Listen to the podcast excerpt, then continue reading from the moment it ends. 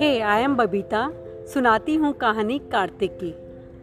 कार्तिक का एक business empire था। वो मल्टी मिलेनियर था।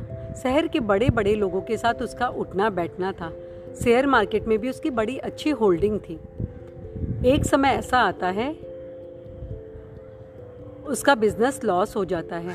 शेयर मार्केट में उसने बहुत बड़ा नुकसान कर लिया था। अभी लगभग वो सड़क पर ही आ गया। उसकी ऑफ़िस एक पॉज एरिया में थी फोर्टीन फ्लोर में। वह अपनी ऑफ़िस की विंडो में खड़ा था। उसके ऑफ़िस के ठीक बाजू में झुकी झोपड़ी थी। उसने देखा वहाँ पर एक व्यक्ति भिखारी था, जो कि कूड़े के ढेर से खाना निकाल रहा था अपने लिए और थोड़ी देर में खाना इकट्ठा करता है और खाने लग जाता है। वह ये सोचता है, थैंक गॉड, कम से कम मेरे पास खाने के लिए तो है। मैं, मेरी हालत इस व्यक्ति की तरह तो नहीं है। और वह खुश हो जाता है, भगवान को शुक्रिया अदा करता है। अभी वो भिखारी जो खाना खा रहा था, उसने देखा सामने एक लंगड़ा व्यक्ति जा रहा है, जो बैसाखियों के सहारे चल रहा था कि अचानक गिर पड़ता है। वह दौड़ कर जाता है, उसे उठाता है और अपने पास बैठाता है और कुछ खाने के लिए भी देता है अपने खाने में से और भगवान को शुक्रिया अदा करता है। थैंक गॉड, मेरे पास कम से कम मेरे दोनों पाँव तो है। अभी दोनों वहाँ बैठे थे, बातें कर रहे थे।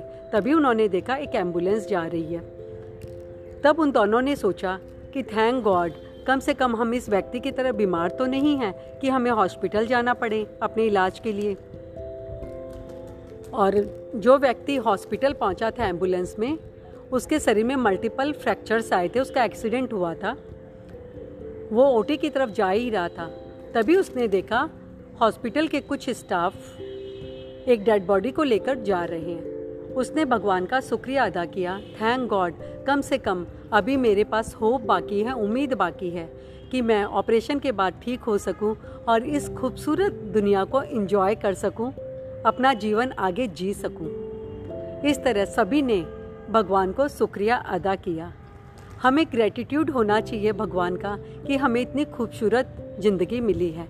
हमारी लाइफ में प्रॉब्लम तब आती है डिप्रेशन तब आता है जब हम अपना कंपैरिजन बड़े लोगों के साथ करते हैं। अगर हम अपने छोटों को देखकर, अपनी लाइफ को जज करें तो हमारी लाइफ बहुत लग्जरियस है। हम बहुत खुशियों के साथ जी रहे होते हैं। क्या कभी नोटिस किया है आपने इस बात को? करके देखो। Thank you